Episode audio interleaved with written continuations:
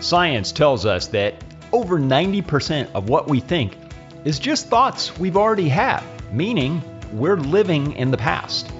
If you want to know how to live a better, more fulfilling, more joyful life, you want to live right now in the present. I know what I thought yesterday. The question is, what am I going to think today? It's time for a new thought.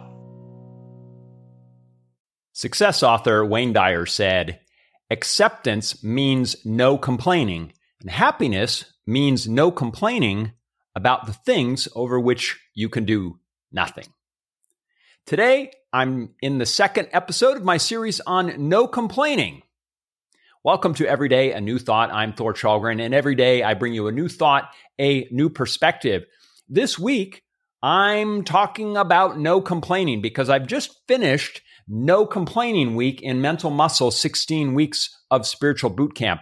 This is a program I've done many times, and I'm probably now at least in my fifth go-around of this program. It's sixteen weeks where every single week you have a specific direction, and each one of them builds on the other one. And in week two, which I've just completed, the whole week is about no complaining. I'll put a link to Mental Muscle, which is available at Amazon. I'll put that in the show description below. Yesterday, I introduced the series and asked you to think about in your life over the last twenty-four hours, pay attention to when you complain and why you complain and what might be behind it.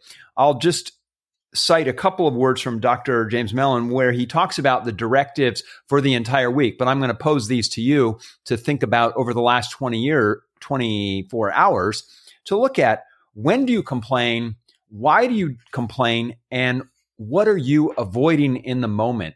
Because that's really the point of this, is to become aware of why we're complaining and to pull it back to look at the reasons why we might be complaining. One of the things I think is interesting is this book and this whole program is put together in a sequential way. It's not a an accident that no complaining is literally in the very beginning of the program, because it's kind of foundational in a spiritual development perspective to get you to see how much power you have when you take control of your mind. And often, when we're complaining, we're not using our mind, we're not using our thoughts creatively, effectively, and with power. And so when you're actively looking at, am I complaining about things, you're beginning to take back power. So how did it go for you in the last twenty-four hours? Did you notice that there are times when you are more likely to complain about things than others? I'll give you my own definition that I've sort of evolved over time about what I would consider to be a complaint. And it has changed over time. I think the first time I did Mental Muscle years ago, I probably was a, a bigger complainer than I am now. Now I'm I'm sort of having to fine tune it more. But here's my own personal definition of how I've applied. And I'll give you an example. In the beginning, what I would think about was I'd, I'd catch myself and go, oh, that probably was a complaint. And then I would immediately ask myself, can I do something to change it? You know, I open with that quote from Wayne Dyer where he said, acceptance means no complaining and happiness means no complaining about the things over which you can do nothing. I get what he's saying. And for me, my own definition has become that there's a lot that I maybe used to think that I couldn't do anything about now. And now I am much more likely to go, is that true? Is it really true that I can't do anything about it? I would look at something like, maybe I get on the highway in the morning to drive somewhere and there's traffic. And, and maybe I used to complain about that. And I'd immediately ask myself, could I have done something about that? And maybe most of us would say, no, you can't. You, you just, if you're going to drive at rush hour, you're going to encounter traffic. But is it really true that I couldn't do anything? Because maybe I could have gotten up earlier and driven before there was traffic and just planned my day so that maybe when I get to the place I'm going, I bring with me work or whatever I need to do. So in that instance, I could have made a choice not to drive at that time. And, and so if I decide to drive at that time, guess what? I, I kind of can't complain about that.